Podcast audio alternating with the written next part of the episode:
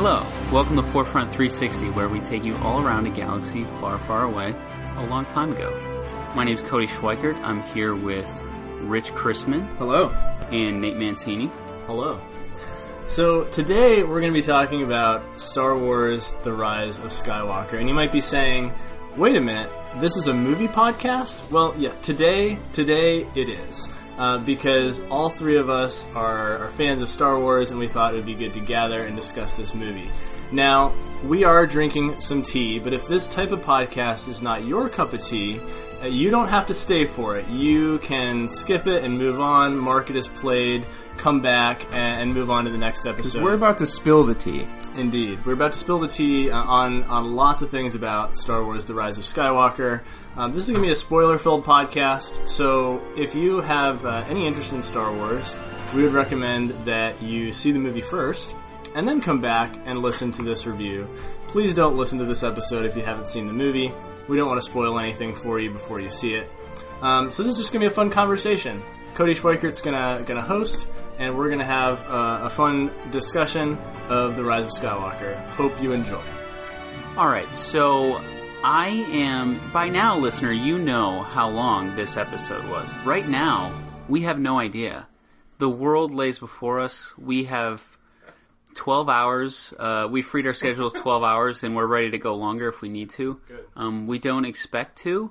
Uh, but who knows? We're the first thing we're going to do though is uh, share our initial thoughts. Just there's so much to talk about. Hard to see the future is. It is hard to see, my young Padawan, and I am so nervous and excited and sad and angry and happy and joyful, and I'm feeling a lot of things as we all are. Got a lot of thoughts to share. So just give me, let's go around. Rich, you kick us off. Initial thoughts walking out of the theater. All right. I don't want to start us on such a conflicted note, but I'm going to have to.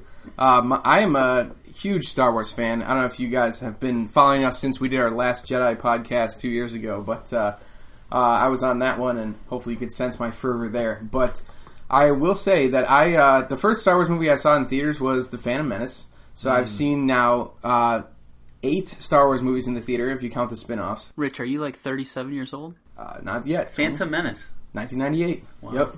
And um, 99, right? Probably. and um, the um, He was young. yeah, little boy, second grade. Anyway, I um, Just a little boy on Tatooine. yeah, I actually got a bowl cut so I would look like little Annie. So but anyway, Good choice. um, that aged nicely. I know. So, uh, but what I'm, uh, my point is, I've seen a number of Star Wars movies in theaters, and this is the only Star Wars movie, uh, including the prequels, where I felt sad at the moment that the credits rolled. Yes, I know from experience the word cr- Rich used was crestfallen. It's true. Nate and I did see the movie together, but um, I actually felt like I'm t- I'm talking the literal moment that the credits rolled. Um, I felt like there should have been more. Like I felt somehow cheated that the credits were already rolling, mm. and my mind was like spinning with questions at that moment.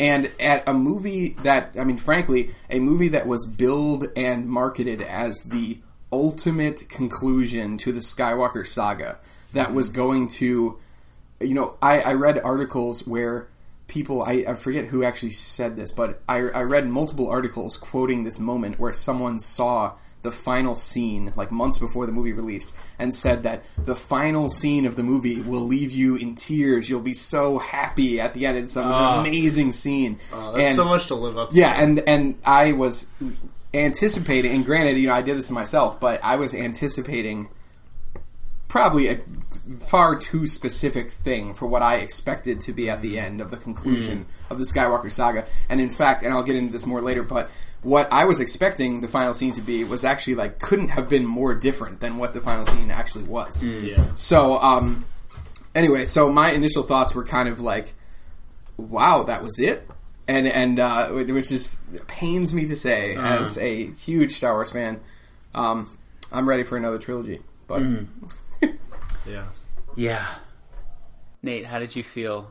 Um, I so I got the inside scoop. Rich told Rich reported to me, so I already know that you were disappointed with the movie. I just could felt I felt a tremor in the force. Well, actually, I'll just say, I'll just say it. Yeah, go I was ahead, go ahead. Say- describe Nate's I- face. So I'm there, and my wife is next to me, and Nate, and his wife, are a few seats down. And when the I I was sitting there quietly, and my wife said, "What did you think?" And I said, "Let's just wait until the lights come up." and then when the lights came up in the theater, I turned over and I looked at Nate, and the people and the people in between us had stood up, and Nate was just sitting there completely still, and his face was like a little white. And I was like, "Wow, it looks like he enjoyed it." And that was my um, So Rich's description, uh, I said, my, I bet Nate did not like it, and Rich texted me back and said he looked like he just watched a puppy get murdered on on, t- on screen. and so we're gonna get more into that. I think part of that is just I know the movie and I know you, Nate, and so I'm, I'm so excited to hear you um, just reflect on this. You want to you want to go now? Share your thoughts. Like like watching an Ewok get murdered. Oh, Oh, I'm so glad we so glad we got to see an Ewok. Thank yeah. goodness. Oh yeah, thank goodness for that. Yes, that was good. Yes, Wicket W. Warrick and his and his kid. That's Yeah, cool. amazing. Um, that's that's some good nostalgia there. Mm-hmm. Yeah, I, I would agree. Um, I, I was disappointed in this film. I think part of the reason I was just staring at the screen was I, I do like to kind of like sit and like watch the credits and like just kind of drink in the end of it. Um, but I, I wouldn't say I was happy at the end. I, I was indeed disappointed, but I wasn't shocked. Um, I think I went into this movie kind of understanding that it was going to please some people and not others. I went in expecting it to be divisive. Um, not in the same way The Last Jedi was divisive, but expecting it to be divisive, and you know to make some bold choices, and that I wouldn't be happy with all of them. So I don't think my expectations were too high. I kind of figured like it's going to be okay, um, and I think I think gonna be- it's gonna be it's gonna okay. We'll it's be survive this one. Yes, and and I think what happened was um, partway through the movie. I don't know exactly how far. Maybe it was maybe it was pretty close to the beginning. Maybe it was a third of the way through. I just realized like this isn't the movie that I wanted. Um, like the the main plot decisions that were made in terms of what this movie is about is not what I wanted it to be, and it didn't make this trilogy what I wanted it to be. I think this movie kind of recontextualizes the sequel trilogy Uh, as to telling us what it's about. Mm-hmm. Um, and I and I did not agree with this movie's direction in terms of what the sequel trilogy is supposed to be about. What are, what mm-hmm. are the themes? What are the goals? What are the where are the characters supposed to get to? And so almost like a third of the way through the movie, I was just like, I'm just gonna like enjoy this and have fun Yep. with it because this was not made for me. It's mm-hmm. not what I would have wanted. But I'll just see where it goes and I'll enjoy it. And so I I enjoyed watching it There's still lightsabers, right? there were still lightsaber. It was like I enjoyed watching, it, and there are so many things about this movie that I really appreciate, and so I'm excited. Yeah, I'm excited to talk about highlights. Um, I like J.J. Abrams. He's Yeah. a good director. He does some stuff so well, and he, you know, where his strengths are, he shined here. Um, but overall, I didn't love the the plot of the film, the direction of the film, and that I'm sure we'll get into in critiques. Yeah, so we will critique. There's uh, plenty to critique, but there's also plenty to enjoy, which is where we're going to turn next. But quickly, I'll share how I felt. Uh, so, un- unlike you guys, so I've been the first two uh, entries of this trilogy.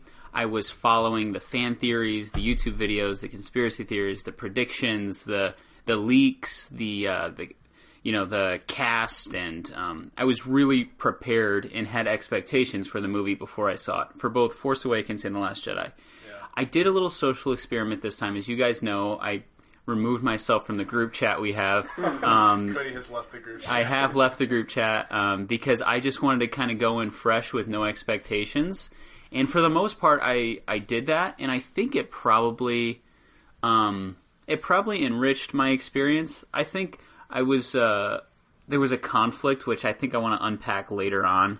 This conflict within. Sense the conflict. It is, and it, I learned a lot about myself and a lot about movie viewers, and I think I think that conflict is what was core to my experience. So, like you, Nate, I'm like, you know what? This is appealing to the child in me, but not so much the uh, the thinker in me. And I'm gonna just let this happen. I'm gonna let this wash over me.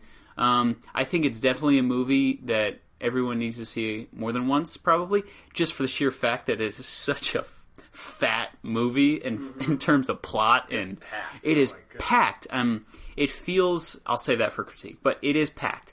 Um, so yeah, I, I, you know what? it's a Star Wars movie. It's a sci-fi film. It's not like um, Martin Scorsese or it's not you know an Oscar grab. It's it's a it's a you know space opera, but really it's a it's an alien movie. It's for it's space. We thank God for the Mandalorian. I'll say that. oh. But uh, no, I walked out feeling excited, and there were moments where I just I was in those nice uh, loungy leather chairs that recline. And there were several moments throughout where I just jolted upright in my seat. I was like, "No way, that's going to happen right now." Yeah. And so it did that for me. Um, I liked it. I hated it. I loved it. Uh, I despise it. So Fear, anger, hate, destruction, uh, suffering. it all leads. It all leads to the dark side. Um, so let's from there. Uh, I'm, I'm going to kick us off with some highlights here, and um, where do we begin, boys? With the highlights. Um, f- for me, if we go roughly in chronological order, roughly, the the trippy music fest on this planet, and I'm sorry, I don't know. All, I didn't memorize all the names of the planets. Um, It's like the kite party. yeah, the kite party with the colorful good, powder. Like that was just like I'm like, thank you. You have the opportunity as a creative to like you have unlimited. You don't need to explain uh, where this alien race comes from or how they have this technology or what this culture is about. You can just create anything you want.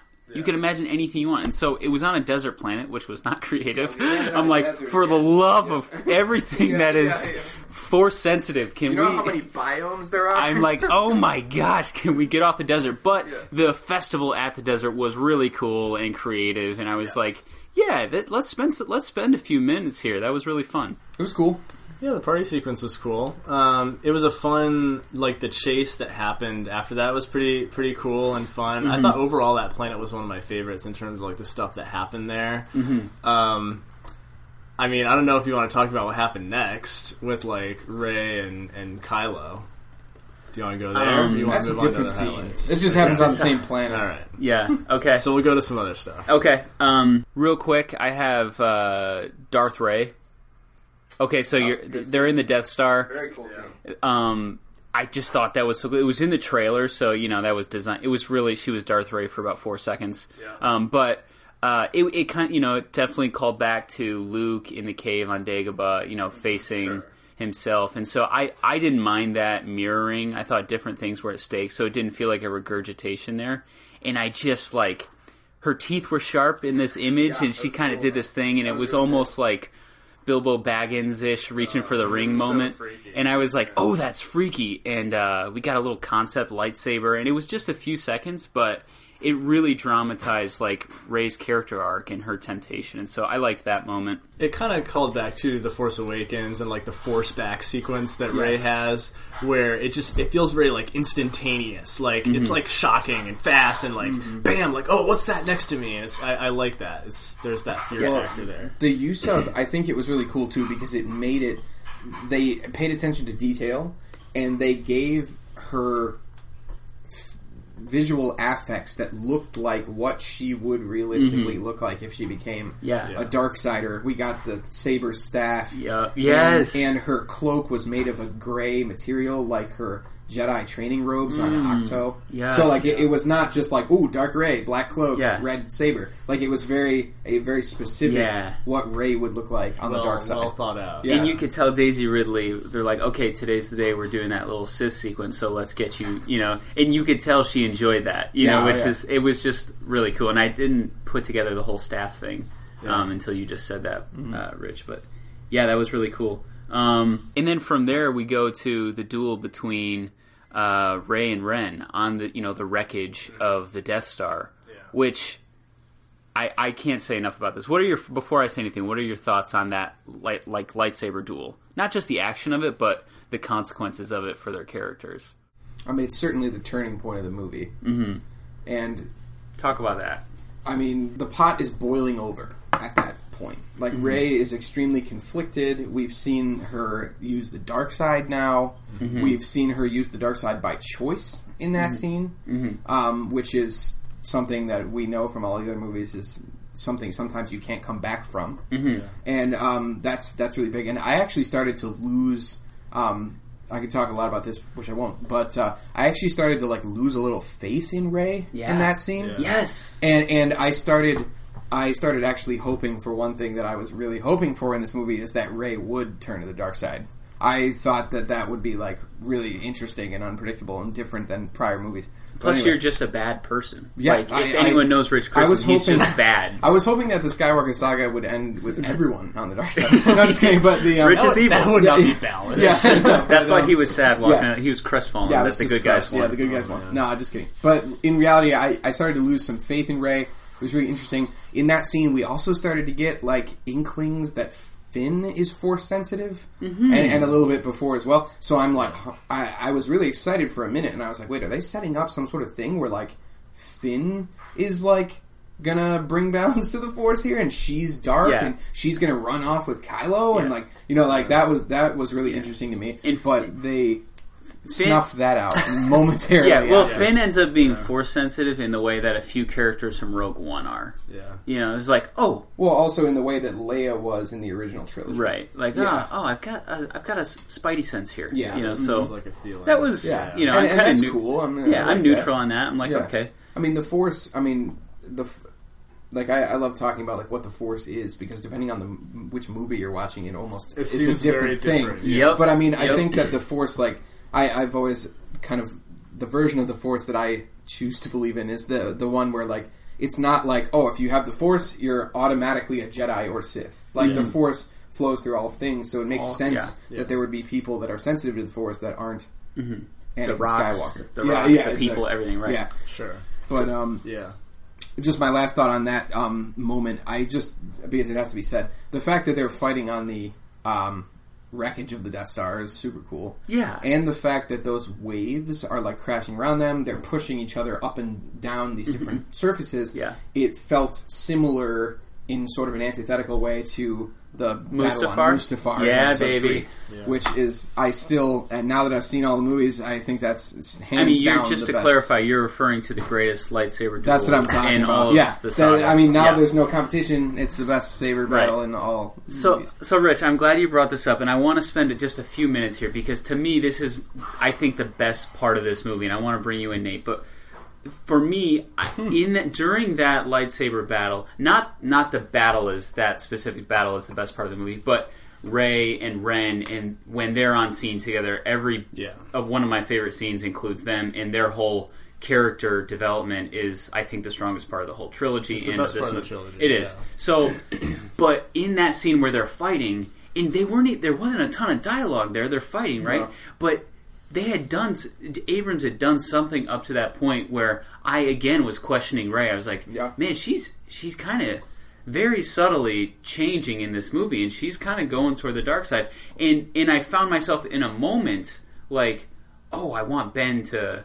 I really like Ben Solo. I really like Kylo Ren. Like he's Remember, he wasn't Ben at that point. he wasn't, but he was Yeah. on. He was on the eve of that. Yeah, And, yeah. uh, I yeah, I just you, you know you fast forward to them at Exegol, and um, I just I loved that the connection that they had. It was like the one thing that Abrams decided to not retcon from Last Jedi. was like this force Yeah. timing connection thing that they're both Yeah. directors were like, okay, this is cool. And Yeah. he even he even moved it forward. He did, instead of just kind of force yeah. timing, now they can like pass objects. Well, Right. the, the you know, amount of like lore ba- that came out of this movie, like if there's any lore that came out of this movie that's like important to the series as a whole, I think the most important bit is that, like this Yeah. existence of The dyad, dyads in yeah. the force or whatever is huge. Right.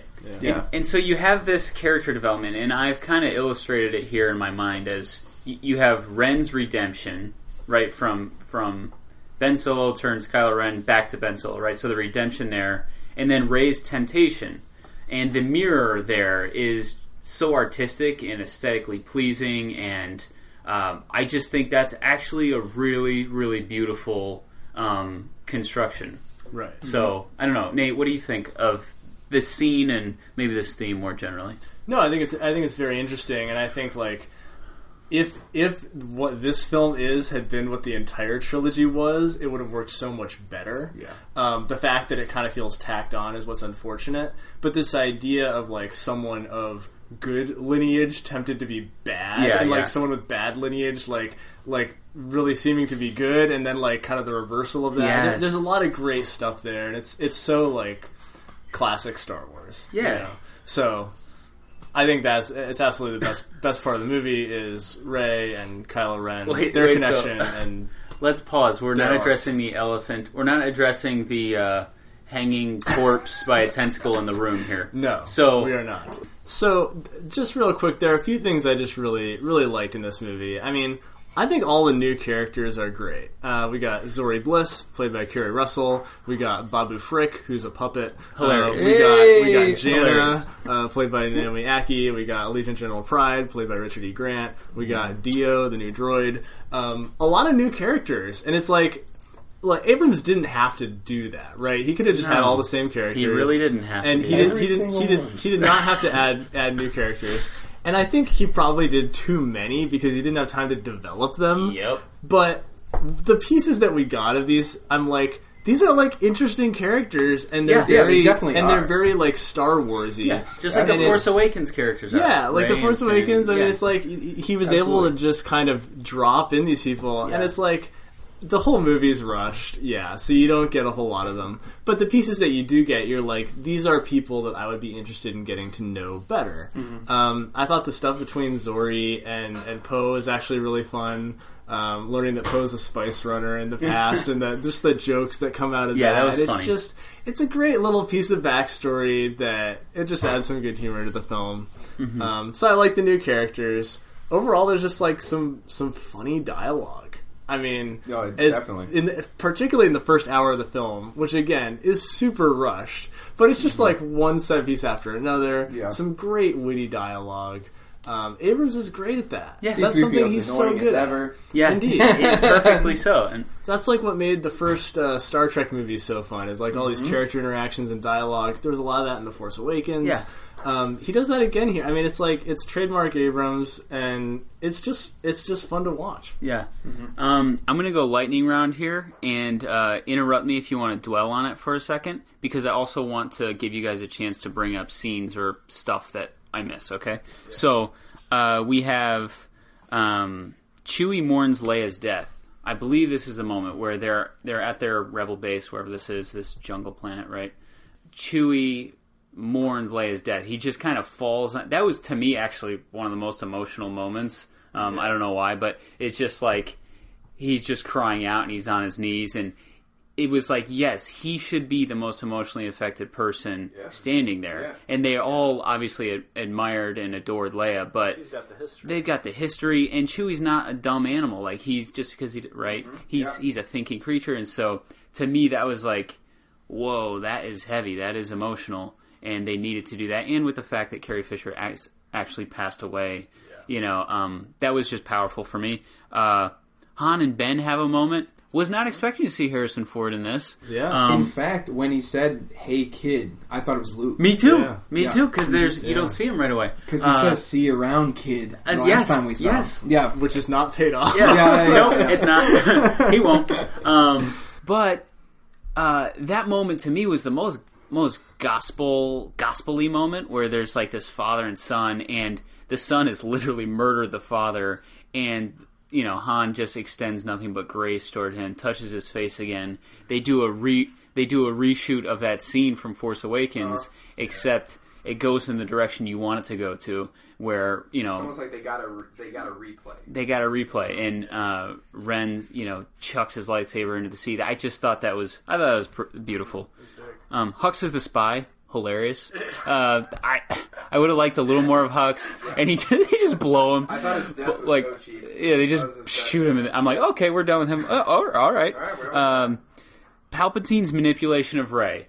Okay, so here I only mean that we can critique the fact that Palpatine's even in this movie later, but here I mean where Palpatine is like, hey, join me, we can be evil together. And it's not really working, and so instead he opens the little sky roof in his dungeon there and says, look at all your friends. dungeon there. Y- Your friends are dying. You can save them if you strike me down. You I can. picture him in his head. He's like, "Okay, this is all right. Yeah. did this before, showing the ships outside. Okay, Yep. here it goes." So- I had Snoke do it before. showing yeah, the he's ships like, he's like, all right, we've So- done this before. but but just that theme of like, oh, I can turn these people who think they're good by kind of threatening them with something they they love, and kind of turning them say, you know, you can save the ones you love if you trust me. And that deception is, I think, really effective. And even the second time around, I liked it. Um, Yeah. So what did I miss, boys? What do you got? Highlights. You talking about highlights. yeah. All right, so my highlights are going to be different, probably, uh, or a little bit. So I am. I just I don't know what this means to any of you, but I'm like deep into like the Star Wars lore stuff. So that's what was the biggest highlights of this movie to me. Um, the fact that we had, even though we got so little of it, um, the fact that we got Ben Solo, or I'm sorry, Kylo Ren, um, landing on Mustafar and going into Vader's Yeah. castle to Yeah. get that Sith Wayfinder.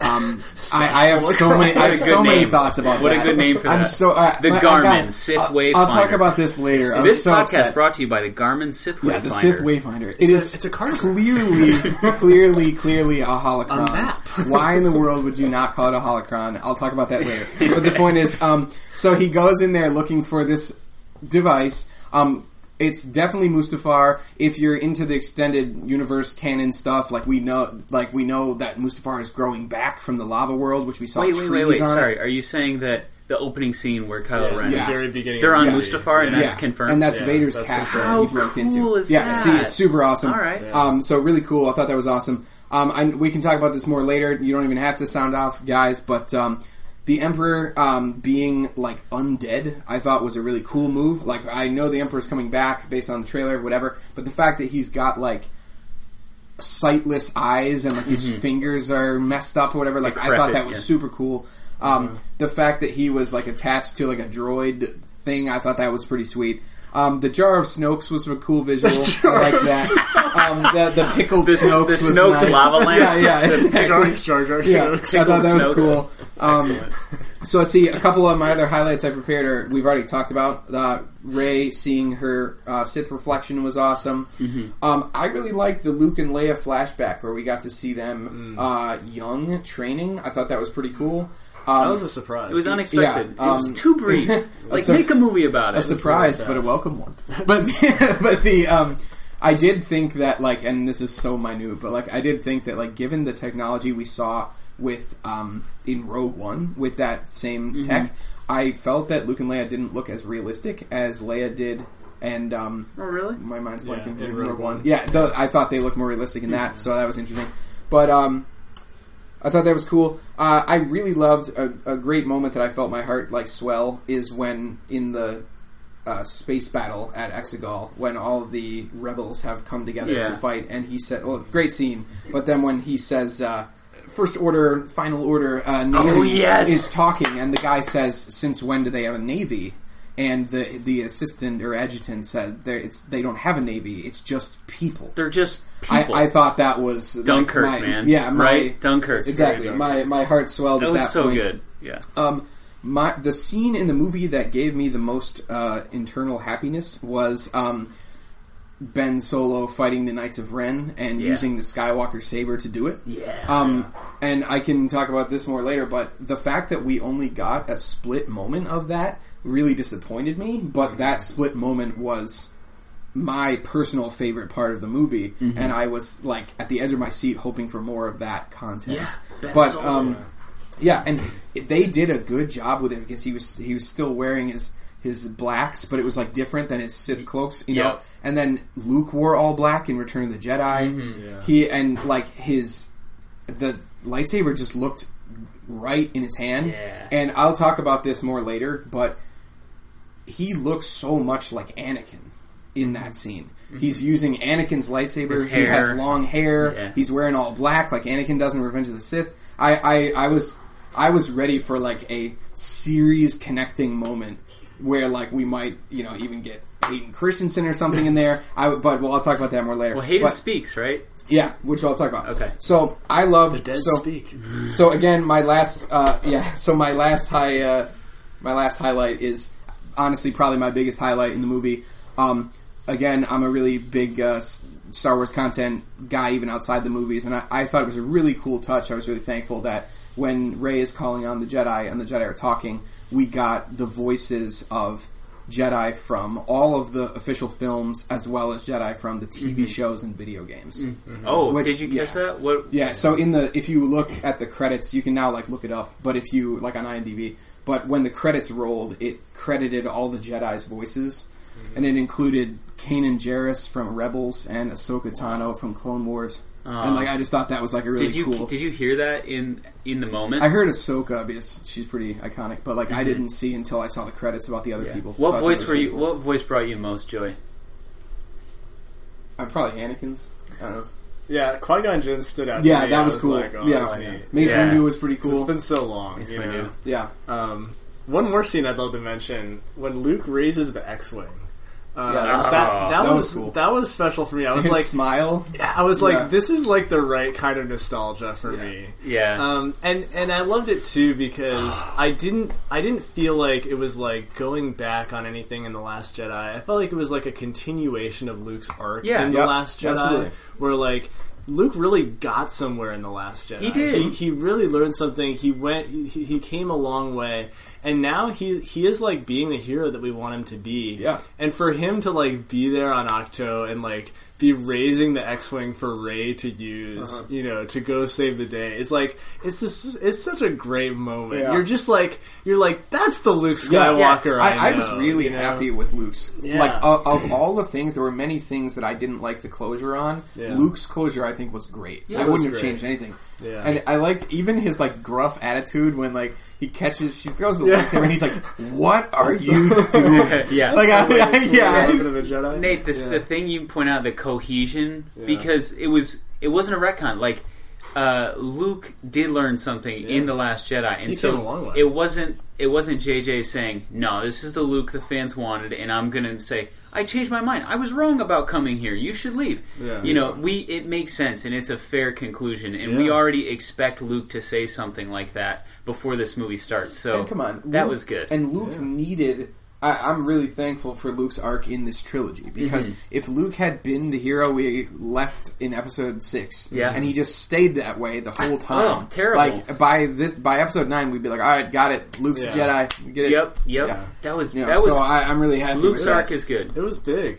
And even the moment when he catches the saber and he's like, "That's no way to treat the weapon of a Jedi," I actually like that. Like, Yeah. like I, I love so much about the Last Jedi, but this it didn't feel like a retcon to me or like it was like mad at the Last Jedi. That moment felt like it was Luke making fun of himself. Yes. Oh my God. That he he had learned something. He had gotten somewhere in the Last Jedi to the point where he was making fun of his own action at the beginning of the Last you're, Jedi. you're referring to Yeah, the, the opening when, of the when movie. he tosses Yeah. the saber Right. at the beginning of the Last Jedi, and now he's like, "You shouldn't do that." Oh. Like it's almost like someone Well- who is smoked, like telling someone else, like, "Don't smoke." Well, it's also like it's such a great. It was it, was mhm. good. Yeah, it's also even lo- even poetic in a larger sense too, because Rey is doing exactly what Luke did, crashing Yeah. a ship on Ahch-To and trying to stay there forever, Yeah, so she right. doesn't turn to the dark. Yeah. You know, I think that that's you Yeah. know, yeah. Yeah. He's uh, helping her not. and he's do like, "Hey, I've done this. Let's not do Yeah. that this time." Oh and I my think gosh. that's pretty cool.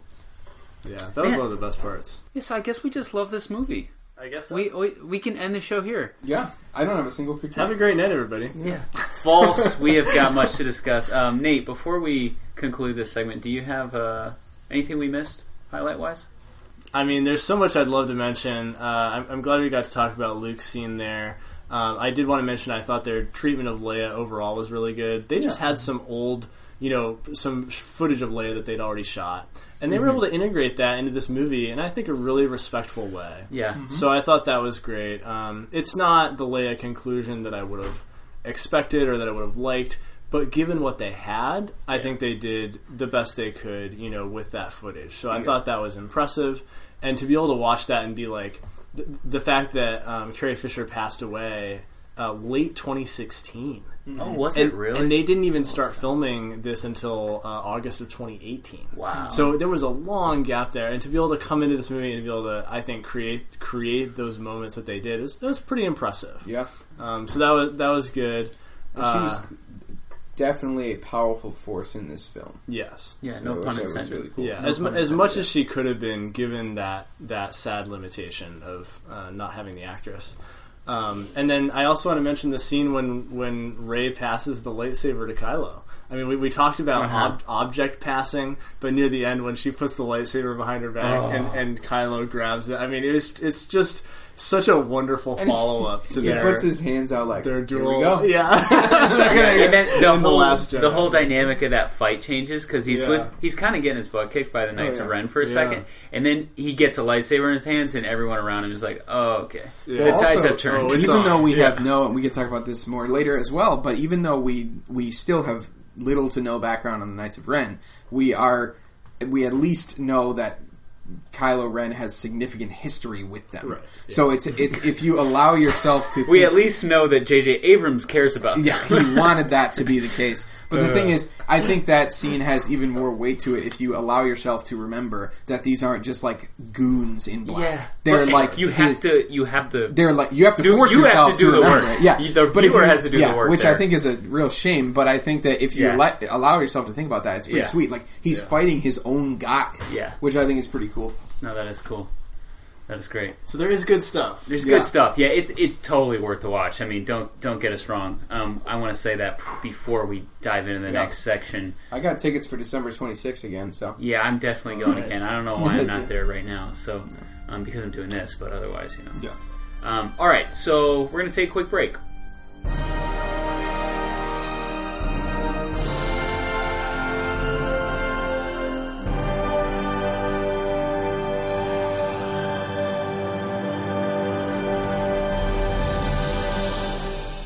Gentlemen, we have got to face this. We've just reveled in some really good stuff. Admittedly, good, solid stuff. Yeah. Um, but we need to. Reality is our friend here and this podcast and this organization here at Forefront headquarters, and we need to face the facts. Separate the wheat from the chaff. That's right. And there's some serious wheat mixed with this chaff right now, and we need to we need to do some some hard work. We're going to talk about the chaff now. We're talking about the Now chaff. the chaff. That's right. This is chaff. Um, and we're we're gonna remove this. So let's uh, let's just jump in here. Um, critique. I think I'll kick us off here. I think the biggest critique I have of this movie, in what is making actually this review so difficult for me, is that it feels like two movies in one. All right, I'm not the first one to say that. I think that's a the big consensus. Um, so much happens, and so much cool stuff happens that you none of it matters as much as it could because there's just so much that happens. It feels like J.J. Abrams said, "Okay, Rian Johnson, you went in a totally different direction. You didn't run with the baton I handed to you. So I'm going to make my own little mini movie, my own little episode 8. I'm going to f- squeeze it in here and then I'm going to conclude the story." So it's just so bloated. Um and, and a lot of it's good, but it's so bloated. So talk about the pace real quick. Did you guys? I mean, I was aware of that like as it was happening. I'm like, Yeah. holy crap! Like, mm-hmm. oh, okay, oh, oh, Luke's back. Okay, whoa, Chewbacca's dead. Oh, wait, he's not. Okay, There's so like a moment in the beginning of the teaser for this movie, which is of mm-hmm. course in the film, where mm-hmm. Rey is in the desert. Yep. And, and waiting for Kylo to, to come in on his TIE fighter, and she's just there, just breathing. Mm-hmm. And that's exactly what this film doesn't do, right? It has no time to breathe. nothing. no, At it's all. not even that funny. It, like, it, it, there's almost no time for jokes, which I've come to kind of expect the last couple movies. There's no time for any of that. Well, talk about. I mean, we got different. You made the mention that it feels like two movies, or possibly three, as some people have put forward. We get very different tones in the beginning of the movie, and in the middle, and in the end. Oh, and I think that in the beginning we get these quote, these like jokes and like quippy moments and stuff like that. But like, Yeah, yeah. by It's like, like a buddy, like comedy adventure. But then by like fifty percent of the Oh way my through the gosh. movie, we're like, oh my gosh, we got to get all these plot points in Yeah. as quickly as possible, and like no time for us as the audience to digest the major points of the movie. And, and because it's so plot heavy, there's so much that happens. So much of the dialogue has to be exposition. Yeah. And there's so much like Maz Kanata says, "Oh, Leia just l- walked away. She's about to use all the energy she has left to uh, to save her son and reach out to Ben, and it's going to kill her because it's all the energy she has." Like, there's literally a line like that. When if you would have spent like three extra minutes, you could have communicated that visually or more subtly, and it's just like so much exposition. I, I think Poe had a number of those lines. He was saddled with a number of those lines where he had to very awkwardly like announce to the assembled rebels Yeah, yeah. what was happening. Yeah. And, like and specifically Palpatine's yeah, back. specifically in the scene where he's like, he, yeah, where he's like talking about how Palpatine is Oh. back and all. He's got this immense fleet in the unknown regions, whatever. And and this I had a huge problem with. Everybody's like. That makes sense. That stacks up. like, like literally, like literally, the only Shucks. person, the only person who has any problem with that, yeah, the only person who has any problem with it is Rose. For like a split second, she goes, "Are we going to believe that? Do we believe Thank that?" you, yeah. no, but then after that, no The one audience questions is it. Rose at Yeah. that Right. moment. yeah, and if you think about the fact that in the timeline, Palpatine was, you know, supposedly dead or whatever. Is he dead? I'm not sure. But Palpatine was, you know, tossed down that reactor shaft Sure. long before many of these characters were born. yeah. So, Yeah. so, so, like, they don't even know. Well, the, the you know, legends live on. Like people had heard He's a about history character. people heard point. about Solo. People heard about Yeah, yeah. You know, so the legends live on. But uh, like It just felt a little cheap to me, where they were like, he was like, "All right, Palpatine's back," and everyone was like, "You're right. So, yeah. Let's do it." So there's a lot of exposition Yeah, yeah. there, and there were several times throughout the movie where someone says the line, "If we don't do this, everything that came before has been for nothing." Yes. and like Oh my like gosh. multiple times in the movie that is said, and it's like the film really wants you to know this, right? that like what's happening now, it's freaking important, and you better Mm-hmm. pay attention, and Yeah. you better be invested. And instead of doing the work. For you to be invested in your heart It what's going on, tell you to. It tells you you better be invested, or else all these previous eight movies mean Oh my nothing gosh, and unless we so bad. succeed. okay, so when we have Finn and Poe, they're just whoa. They're both the generals now of the remaining resistance. Okay, fine. They're both the generals, and they're about to go. Co-generals. like like what like on paper it's pretty cool right okay they're both the generals they're co-generals they're about to go like face this is the final battle right this is we're going to try to stop the final order and we're going to throw up another distress signal and hope some people show up and so on paper that's really cool but how it's delivered and like you could tell the the actors are just like kind of doing their best with the script but like that kind of like they're they're calling out to their comrades. They're like, "We need to bring the fight to them." I'm like, ah, it just fell flat for me, and I was like, "Dang, this could be such a cool moment. It needs to be, and it wasn't."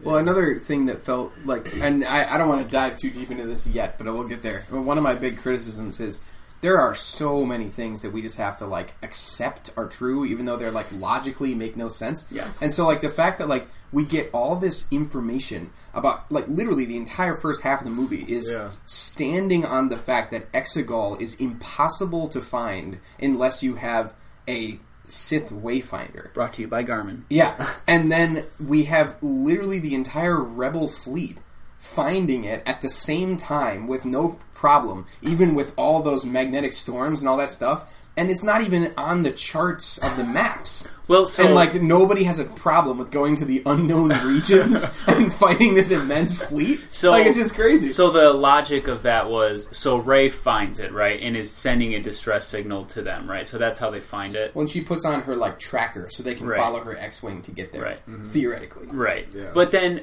but then we got cruisers following her little X-wing line. Well, all the, through people, the so, yeah, all yeah. the people, you know, the Yeah. Dunkirk folks, the Yeah, the, yeah. the sympathizers just from around the galaxy just find it too. So mm-hmm. yeah. that okay, I see that. That's fair. At But the that's same minor. time. That, Right. That's that's minor though. Like honestly, like They I'm making, yeah, I'm making that joke. But like of all the criticisms I have, like that I can buy. Like Star Wars has made Yeah. mistakes Yeah. like that in the past, those but there are bigger issues than that No, for that's sure. true. But, That's true. But but on the pacing, I mean, as somebody who makes videos on a, on a regular basis, I do that for my work. This feels like a movie where someone was like, "Okay, our cut of the film is running long. What if, hear me out, we just chopped every shot by like a half second? Would the movie still work?" And JJ's like, yeah, that should work. And they just like chopped everything shorter. Like Yeah. that's what this film feels like.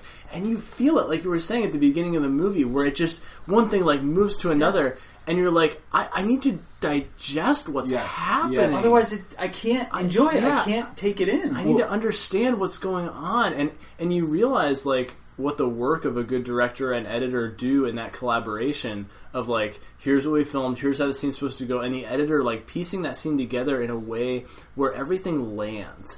And you go back and you think about The Force Awakens and The Last Jedi and all those moments that they had to breathe and for you to take in what was going on. And that this film just chops everything down so it can mm. fit it all in rather than saying, well, what if we just took out this plot element? Yeah. So that we could give everything else room to breathe. It, it says, no, we need everything. Yeah. And we And- and, you don't. Yeah. And it's like, Well- and you and you don't. Yeah. Do you guys mind if I bring up, like, in connection to that, can I bring up another uh, major criticism I had that's in direct connection to that? Yeah. Sure. So the pacing is clearly an issue, and I think that the root of the issue of the of the pacing issue is one of my major criticisms, which we just kind of touched upon, which is that there are so many side plots and new characters that I think were completely unnecessary to this story. Mm-hmm. And I think that there were multiple scenes in this movie that should have been very weighty scenes, Yeah. not only to this film, but to they could have been very weighty scenes for the saga at large. Yep. Yeah. I mean, the most obvious one. I'll take two separate ones. The the most obvious ones. The fact that the emperor is alive again, or whatever. The emperor's back. We get no time to process that at all. In Yeah. fact, they pretty much tell us it in the opening crawl. It's in the opening No, crawl. Yeah. it's the first line. Right. The I mean, first I two mean, but, but again, so talking about the editing, the weird editing move. Whereas in the opening crawl, they they insinuate that we don't know if it's Palpatine. We hear a voice that may be Palpatine's in the opening crawl, Mm-hmm. and then literally in the opening scene, they're like, "Nope, it is the Emperor. He's back." Like I thought that was really strange. Like why don't just come out and say that he's back? Yeah, like But but anyway, but my point is, so the Emperor, like that's that that means a lot. Like if you're a Star Wars fan, that means that the balance that was supposedly brought by Anakin Skywalker did not happen. Oh my Is gosh. Anakin Skywalker really the chosen one? Oh my god! gosh. Like like these are the questions that I'm having, right? And we get no time with that. And then when we get Ben Skywalker, I'm sorry, Ben Solo redeemed. Almost no time to that. We don't see him again from the moment of his redemption until he's literally charging into the climax of the movie. I, I felt robbed of like with that, and so frankly, like if I was, I'm not like angry. I'm just saying that like if I sat down with the team of Rise of Skywalker, I think the number one thing I would say is why did you give us time meeting new characters who theoretically we're never going to see again because the Skywalker saga is over? Right. And the characters that we've been working with for at least two films, if not nine, um, we don't really get time with them. And I, I thought that was very, like, frankly, I just thought it was a very strange choice. Yeah. real quick, real quick. Why isn't this movie three hours long? The fact that it was shorter than The Last Jedi Okay. baffles me. Like like Endgame. Look, like Marvel. I knew that that movie's at least three hours long, right? It's not three and a half. That's only The Irishman and whatever. Lord of the Rings. Yeah. Right. Yeah. So But- th- this movie is two hours twenty two minutes. 22 so like th- there is at least three hours of plot in this movie and Yeah. like you star wars take my money you, i you are important in my Yeah, life seriously. you are important in my life i will make three hours for you like why there's precedent for it like Or- endgame just I'm- did it really successfully And that's also helmed by Disney. And the other thing is, like, for the Harry Potter Deathly Hallows movie was split into two films Yeah. because they felt like they couldn't do it justice in one movie. Imagine Thi- that. this is the climax Yeah. of the Skywalker saga. Yeah, give us some meat. give us You know, that- hours that's like a- it's a three hour movie just make it three hours Yeah. and in a lot of this it's not a perfect movie but a lot of this is fixed Well, especially when whoever, and it's not all JJ's fault, but whoever is writing, the team who wrote the script for this movie, when they decided, I'm sure the discussion came up at some point, okay, we need to put a lot of back information into this so people understand what's going on. Once we're putting background information into the end of a trilogy, Yeah. you got to make it long. You know you Yeah. messed up though. Like Yeah. all those people I don't care about. Like I can't even think of the characters' names because I don't care about them and I've only known them for like 35 seconds. We didn't even see Zorii Bliss's face. No, just her eyes. Just her And, eyes. and she wasn't even a Mandalorian. Come on. I know. Ah, so okay, so we've got we Wait, why couldn't Zorii Bliss have been the Mandalorian? why not? Come on. We've talked about pacing. Um, I think that's going to be a, a theme throughout, but this critique section. But we've talked about pacing. We've talked about introducing new characters when there's plenty of characters to work with already that Yeah. we want to. Do you mind if I speak to that for one Yeah, second? yeah. So one one major criticism I had, and anybody who's listening who's like a uh, fan outside of just the films, like you'll definitely hear what I'm saying here. I think that we have numerous characters in the films and certainly outside of the films that are already clearly in place to fill roles in this movie. Mm-hmm. And I can go like for the sake of time, I won't go into specify like specific detail, but like one clear one is like we have like the character of Rose already, Yeah. and we got these new characters filling roles that Rose clearly could have Yep. filled. Yep. We got uh, you know things like that, Like but Jannah then is like the new Rose. and Yeah, right for way. for kind of no reason, and well, like oh, she's she's an African. She used to you know, be a stormtrooper. She's African descent, so uh, that's the character we're talking about, right? African American actor. So, oh, that goes better with Finn. Like, what is what are we supposed to yeah, to? that was very strange. there? And then That we get this very moment where like maybe she's Lando's daughter, maybe Yeah, yeah, like, it was what very- was And he's like, and he's like, we'll find out, like whatever. Like, what does that Like, is? Lando hitting on her, Yeah, or yeah, is he yeah, trying like- to say, "I am your father"? Yeah, yeah, Like, very strange. Well, he's saying watch the forthcoming Disney Plus series. yeah, pretty much, pretty much. oh gosh, No, I no, just- and the thing is, I did hear, um, actually not from like a professional reviewer, but like a friend of mine that I was talking to about this problem said, "Well, don't you realize why they added so many characters?" And I was like, "What do you mean?" And they said, "This is so now they have material to make spin-off shows." no. And I was like, "If so, that is really sad because this is like." I mean, I consider Star Wars like a work of art. It's made, it's had its problems in the past, but like, if we're using the conclusion of the Skywalker saga to create money making trails, like that's really prob- like annoying to me. Yeah, and I wouldn't entirely believe that. I mean, there are a lot of people where every time a Disney movie comes out, they're like, "Oh, this character was created to sell toys," and I, I actually think that's doing a disservice to the directors to say that because I, I think that they are not creating characters to sell toys. Mm-hmm. I think that they are creating characters because they want to create them, and it's part of their creative process. What about that cute little droid though? And- like, what point? You know, like I honestly think probably J.J. Abrams likes making interesting new characters and putting them in the movie. I mean, I, I don't think that he's like, oh, now I'm part of the Disney machine. J.J. makes movies for all kinds of studios, like, and and I think that like he literally co-wrote this script with Chris Terrio, and like he was like the guy behind it. There wasn't mm-hmm. some Disney executive telling him, well, we need five more. Char-. So I, I don't want to say they were there to sell toys, but your point is taken that they shouldn't have been there. that there were a lot of new characters and not enough time was spent on the ones that this film needed to be Right. about. Yeah, Well, like just- I, I don't even care. I d- honestly didn't like Rose much in Last Jedi, but now how am I supposed to watch Last Jedi and like and care about her Rose at all? at Yeah, exactly. When you know the conclusion. yeah, like how am I supposed to like? Also similar with DJ.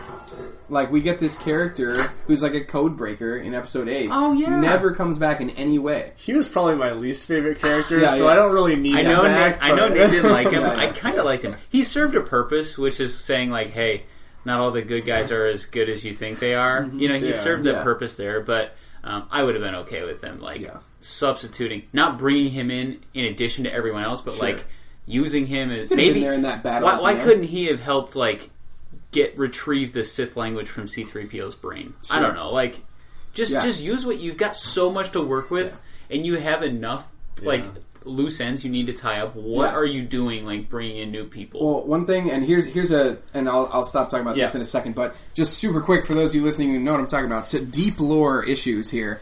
We got no, so we got so we have two characters that we've been given in like the canon that literally are set up to exist in this movie, and for some reason I was super confused why they didn't. Like we have in like Star Wars video games, novels, and TV shows, we have this character of Grand Admiral Thrawn that, That are- everybody loves.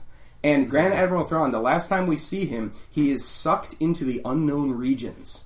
And it is given to us that Thrawn will return, but he's in the unknown regions. So as soon as I found out that the Emperor has been amassing a fleet in the unknown regions, I was so excited and ready for Grand Admiral Thrawn to be working with the Emperor in the unknown regions building a fleet. Not- and they Thrawn's didn't give not us canon, that. though, and I'm right? like, he Not is. canon. Yeah, he's He in is canon, canon? games, books, and TV Wow. shows. So What I'm a like, bummer. okay, weird. So instead of him, we got like General Pryde. General Pryde, basically. who, A who, new- who essentially General Pryde is a very similar character. Yeah. So I'm like, okay, why didn't you just give us It's like Thrawn? a stand-in. yeah. and then an, another one is we get, and if you guys want to talk about this, I'd love to hear it. So we get we get Hux being a spy, right? Mm-hmm. And in other Star Wars media, i.e. Clone Wars and Rebels TV shows, we have characters that are um, Imperial or Separatist spies. So like, and so we have this is something that has already happened in Star Wars. So like to me as someone who has seen this in other Star Wars media, I felt I was like, okay, this is cool. We're bringing this plot in. But Yeah. every time we've seen this before, the spy character becomes a beloved rebel after they switch. And I thought it was very strange that Hux is like, I'm the spy. And I was like, okay, sweet. We're going to have a really cool arc to the character of Hux. Like Hux is and then gonna he just gets shot. it's yeah, over. crazy. Like I just thought that was so. Basically, in conclusion, in conclusion, I, I I'm actually like curious and like here's a question: If you Star Wars, uh, J.J. Abrams and Kathleen Kennedy and none of you guys listen to Forefront 360, We know that you are. yeah, yeah. So my my question is, why would why would you not use Yeah. characters that we already have that people already love and want to see in on the big screen? Why would we not use them? Especially if your whole purpose of this entire project Is- is, to serve the fans. is to serve the fans and conclude the saga. Okay. It just was very strange to me. Okay, so I think there's more there. So that's really a big conversation about pace and about new characters, and it just just some problems there. Let's. Um, I, I want to ask you guys quickly. We don't have to spend much time on this, but uh, this whole theme of like forget the whole broom boy at the end of the Last poor Jedi. Th- this notion that hey, anyone can be force sensitive and it doesn't matter you know the star wars universe is bigger than just this one bloodline. Um, this is a really cool direction we see the franchise go and um, some were critical uh, but but it was really a turn toward like hey the star wars franchise is bigger than you think and i'm going to take a step in that direction and then we have abrams new entry say forget the broom boy the bloodline is everything right? So let's talk about. Let we, we need to address this, right? But That's wait, it. but wait, the bloodline. It wasn't even the bloodline. It was just a bloodline, and I thought that was really strange. But yeah, yeah. So Yeah, yes and no. So, so I mean, my and uh, not to you know monopolize here, but my my problem. So I was super, and we can talk about this after. I'm sure we will. I was stoked that the Emperor was back. I think that's cool. I liked that Palpatine was in this movie. The fact that Rey was a Palpatine was very confusing and cheap to me. Like I, I really strange. like. I think that if Rey, so I was in the camp at the end of the Last Jedi where I was very disappointed that Rey was not Somebody. purportedly specifically a Skywalker or a Solo. okay. And I, I wanted her to either be Han's illegitimate daughter or Luke's daughter from something that he had hidden or whatever, Okay. right? And that makes sense. The movie is called The Rise of Skywalker. It's the end of the Skywalker saga. And instead of making her a Skywalker, which I feel like would have been very conclusive to the story, it would have tied all the films together. Instead, we have to make her, you know, we decide we have to make her somebody, and we're like, okay, we can't give the fans what exactly what they've been predicting for years. So who else can we make her the child of? Oh, how about the Emperor? See, I, It just felt very cheap to see, me. I think, and I'm with Nate on this. I think I'm going to say what you're thinking, Nate, um, and maybe I should let you say it. But Hard to see the future. but it is. But the Last Jedi, like I kind of wanted, you know, Rey to be someone too. I wanted her to be a Kenobi. You know, I just I loved Obi Wan always, and so I was like, yeah, that'd be cool. They got the British accent, like yes, it makes sense. It adds up. Yeah. Um, and then you find out the Last Jedi. Rian Johnson says, no, think, think deeper. I'm going to challenge you guys. What if it's nobody? Her parents are nobody.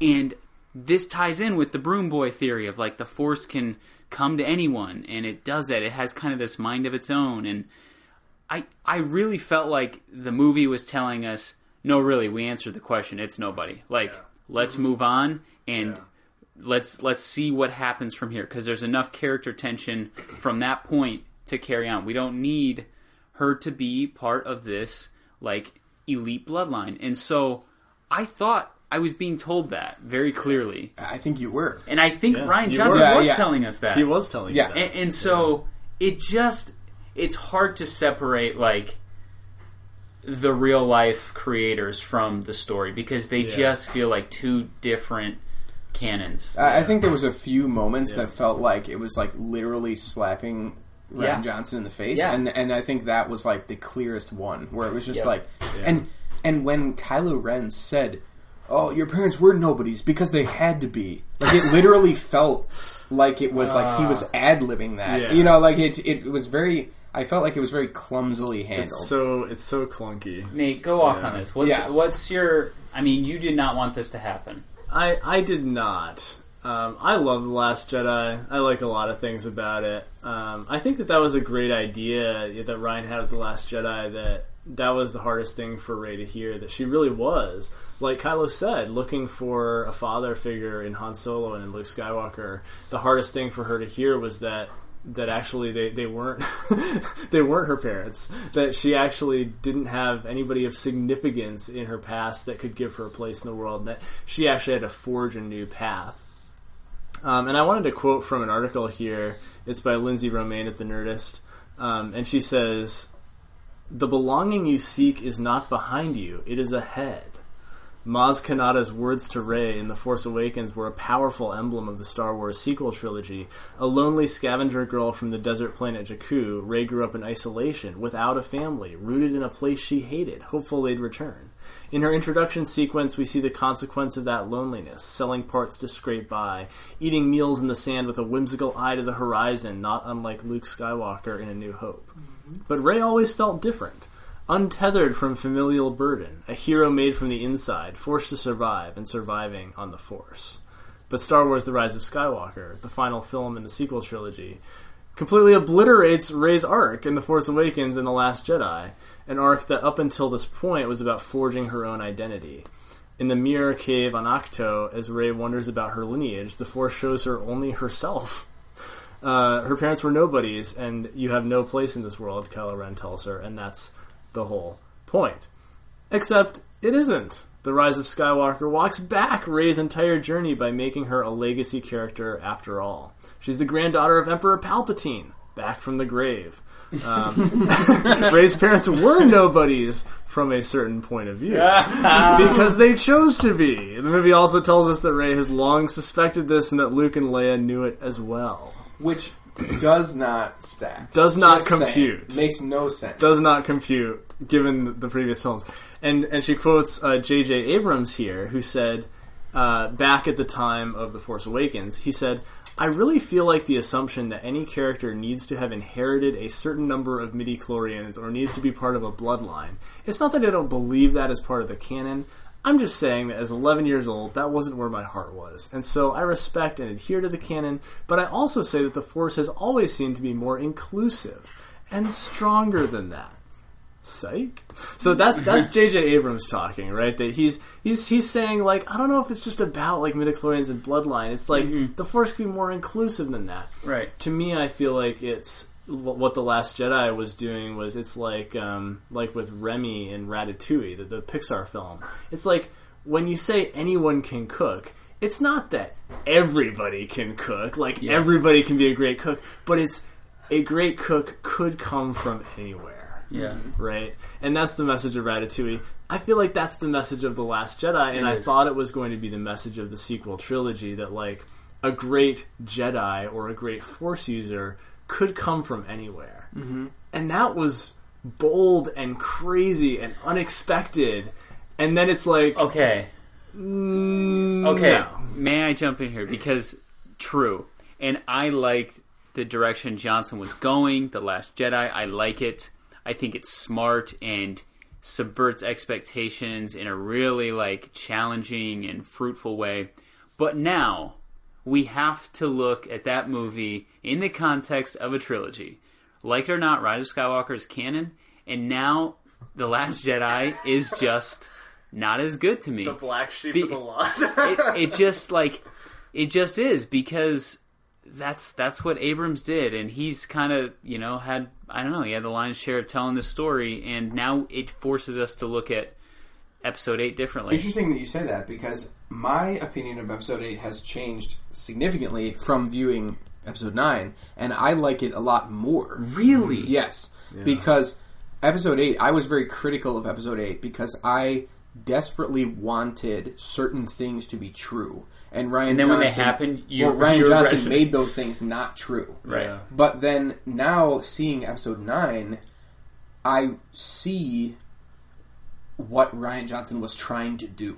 Yeah. Yeah. And I think that what I think that the well, the other thing that I have to say is, like we t- we talk about how in episode nine, J.J. Abrams kind of like people say there was a lot of fan service in the movie, and that's definitely Yeah. true. But I think that it, it, it's almost strange because I feel like in episode nine, J, J.J. gave us predictable arcs and predictable endings for the characters. Yeah. But in my opinion, almost none of them were the endings that I wanted. Mm. So like they were predictable, but they were not what I was looking for. Mm. So these are not the endings you're looking for. But so I got so like long story short, now when I look at episode 8, I almost feel it has like a new life for me and I'm like, "Oh, Yeah. look what could have been." Yeah, but- like if, you know, if this arc had continued un unblocked. Okay, but that's the that's the like outside the box. If we just put ourselves in the story and just watch it as viewers and forget who directed who, like who directed which movie, just look at them as movies and part of the story. The Last Jedi doesn't make a lot of sense now, and a, and a lot of the weight of it has fallen off. And that's not Rian Johnson's fault, but it's the truth. And Well, I mean, I, I don't think that's necessarily true because a lot of the well, first of all, I but think the whole episode- scene, the whole scene where like Kylo Ren's like, "You're no one, you're nothing." right, but he thought she was that at that time. Right, but but So, we, so, so that did still we. makes sense. But but we're meant to think that, so it's just a poorly constructed scene because like I don't know. I disagree. no, I mean in in itself it's a greatly constructed scene, but in the context of the other two movies it's sandwiched between, it's like nope, she's a Palpatine. Yeah, like but how would that have how would that have changed that scene? Because Kylo Ren didn't know that she was a Palpatine at that time anyway. I know. So his, his like so I but just so don't like, ha- don't let them have that conversation at all. Then you know. I, I think it adds to the roller coaster. I mean, Yeah, I, I disagree, but I, I don't know. My my thing with the, I think Episode Eight still sits as a better film, even Well, within much the context. better, much better. Into Yeah, Yeah. And, oh, and, Well, yeah. and talking about like the, when Nate earlier was mentioning like the episode nine needs space to breathe.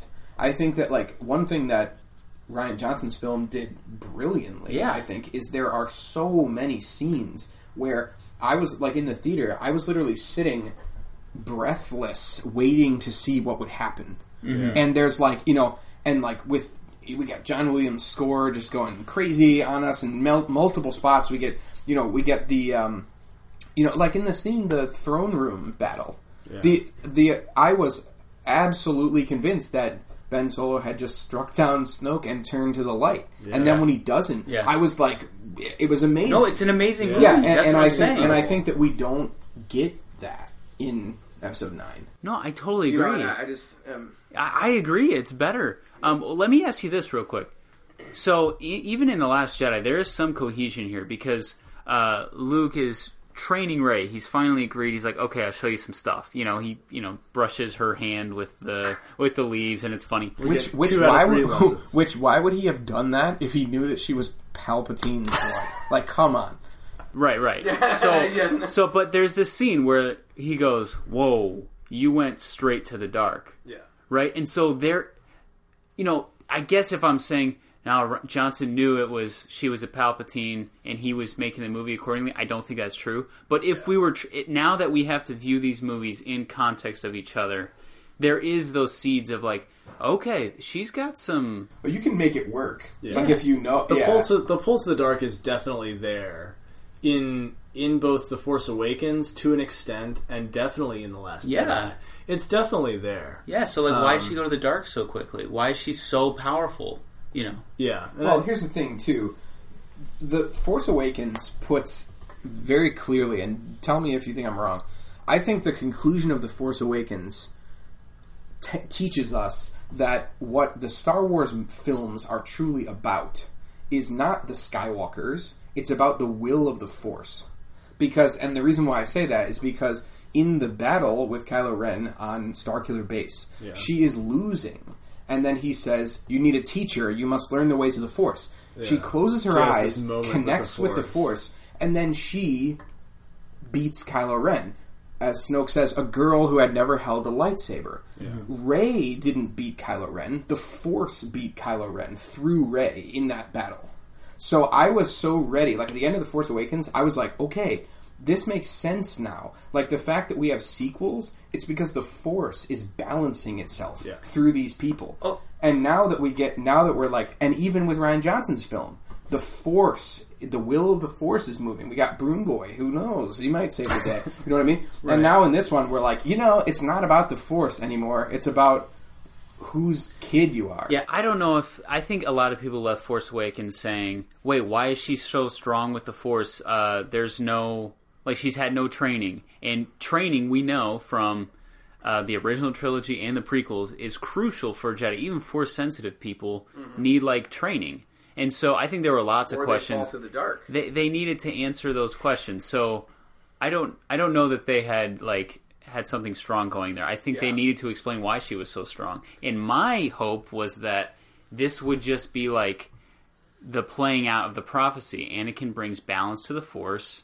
Kylo Ren rises, darkness rises, and the light to meet light it. Now, meet it. so so you do have this Force being the like this autonomous force, Mm-hmm. but there's there's an explanation for it. The prophecy is like bringing balance to the Force. Bringing balance to something doesn't mean the Jedi reign only. It means that the Sith have been checked. And Well, so also- good and evil exist. And Or- so why or- didn't they go with that? Well, remember the balance. Like people have always said, like, oh, Vader did balance it because at the end there were you know two Jedi and two Sith, you know, whatever. But like what they talk about, like if you really look, you know, again deep lore. But if you really look, like what the balance is, like the dark side is an aversion of the Force. Like the mhm. dark side is using the Force for evil.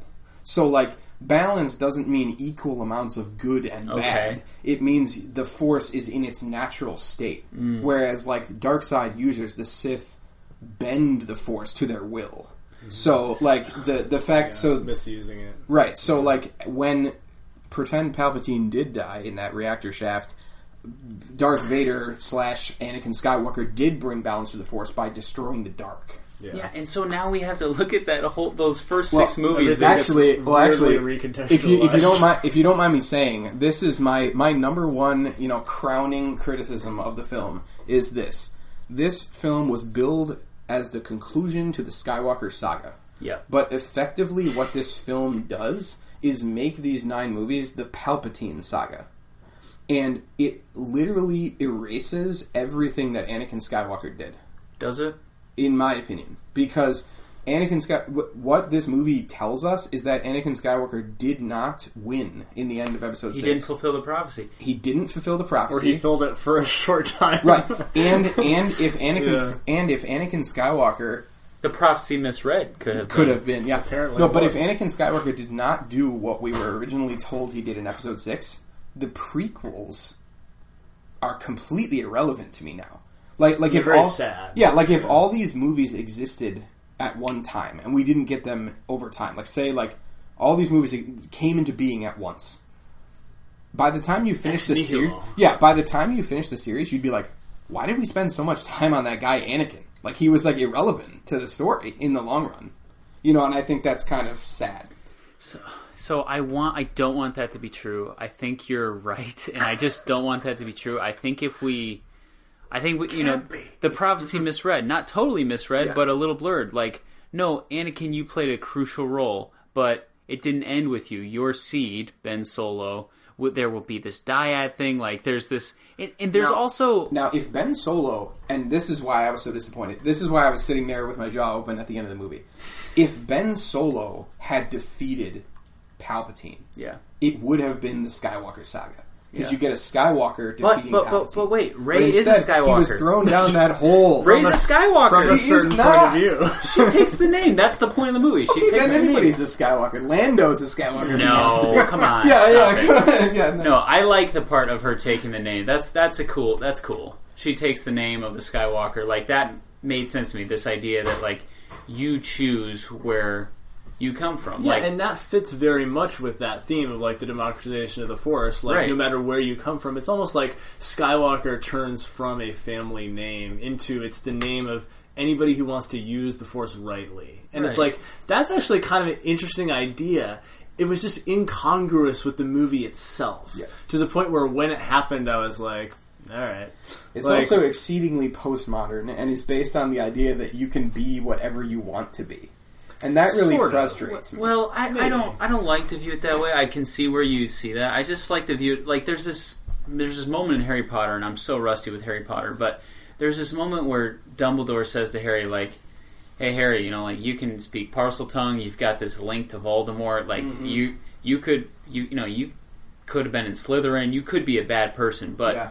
it's not our, our abilities that define us, but our choices. That's a good Yeah. point. and so I, li- I like that theme. Yeah. I'm okay with that. Like it doesn't the- have to be postmodern. I like you brought up Harry Potter as, or I like that you connected that as well because I feel like there were there are a number of things that are very Harry Potter esque that we that I was almost expecting in this movie, like the fact that like okay now that we have Rey is a Palpatine, uh, her supposed Force power comes from her Palpatine bloodline. She uses the Force lightning you know, which other than Dooku, we've only seen Palpatine use. Like, oh, weird. Okay, so I even thought in the theater, in the few moments that I had to breathe and, and think, you know, before another scene was coming at me, was I wonder if this is going to go the Harry Potter route, and in order for Palpatine to be defeated, Rey would need to sacrifice herself, mm-hmm. and that even that was something that like I don't know. I, I'm just saying that there were a lot of things that were running through my head in the movie, like, oh, I wonder if this is going to happen.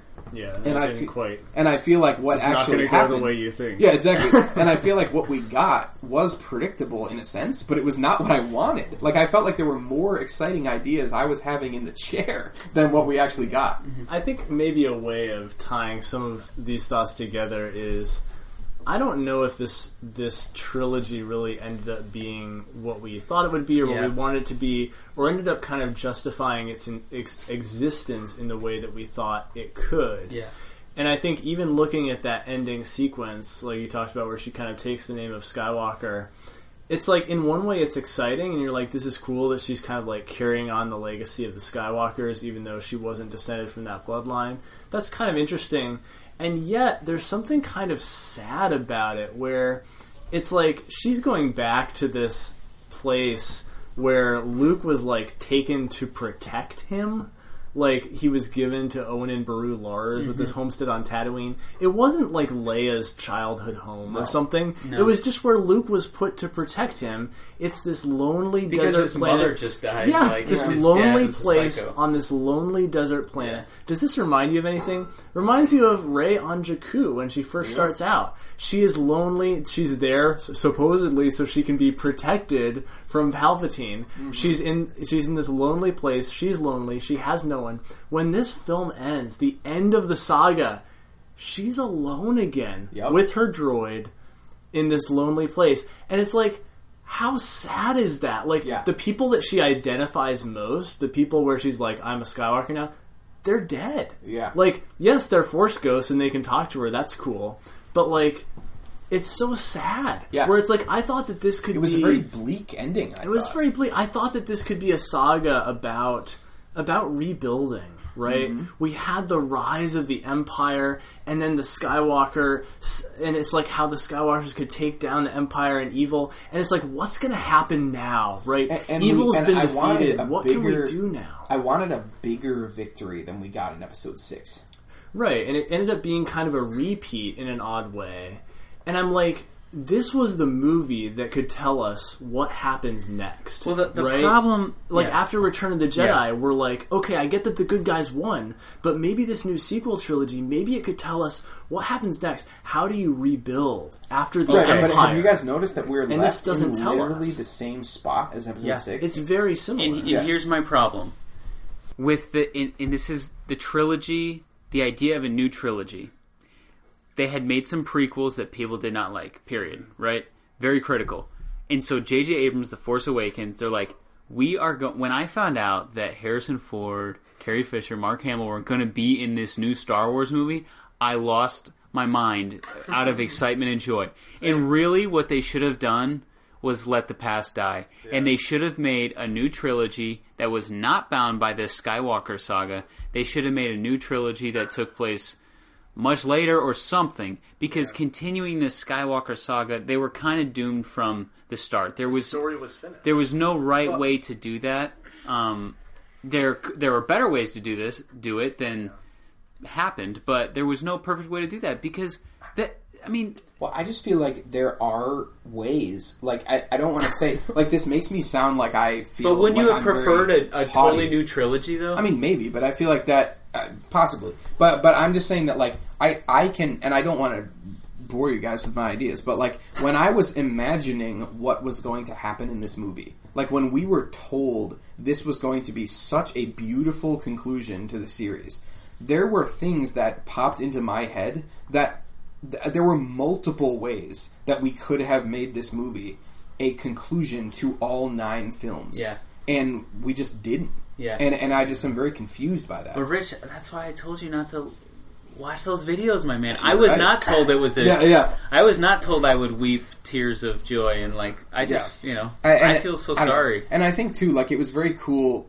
I don't know. I I'll say it one last time, and I won't mention it again. I and uh, if you listen to the Last Jedi episode, you know I'm a prequel guy, so this could be where this is coming from. But I just feel like I, I really feel like the Skywalker saga is supposed to center around Anakin, Yeah, and we and we were set up with that. Yep. We got Kylo Ren. He's got Vader's Yes. mask and his ashes in his Yeah. bedroom. Yeah. We got all that, and literally in this one, not only are, do we get pretty much no Anakin. Like I know he talked for a second, but like among other people, you know what I mean. Pretty much, Yeah. not only do we get no Anakin, but we also get when Rey and Kylo break that Vader statue in his quarters or whatever. Like it, it's like over. There's just no like, and Yeah. and and I just felt very um. It, and I was making this joke off air earlier, and I think this is true. Like, I almost want to say like when the editors or whoever they gave the script to to like say like, what do you guys think? What what were they doing? Like, did they look at the series as a whole?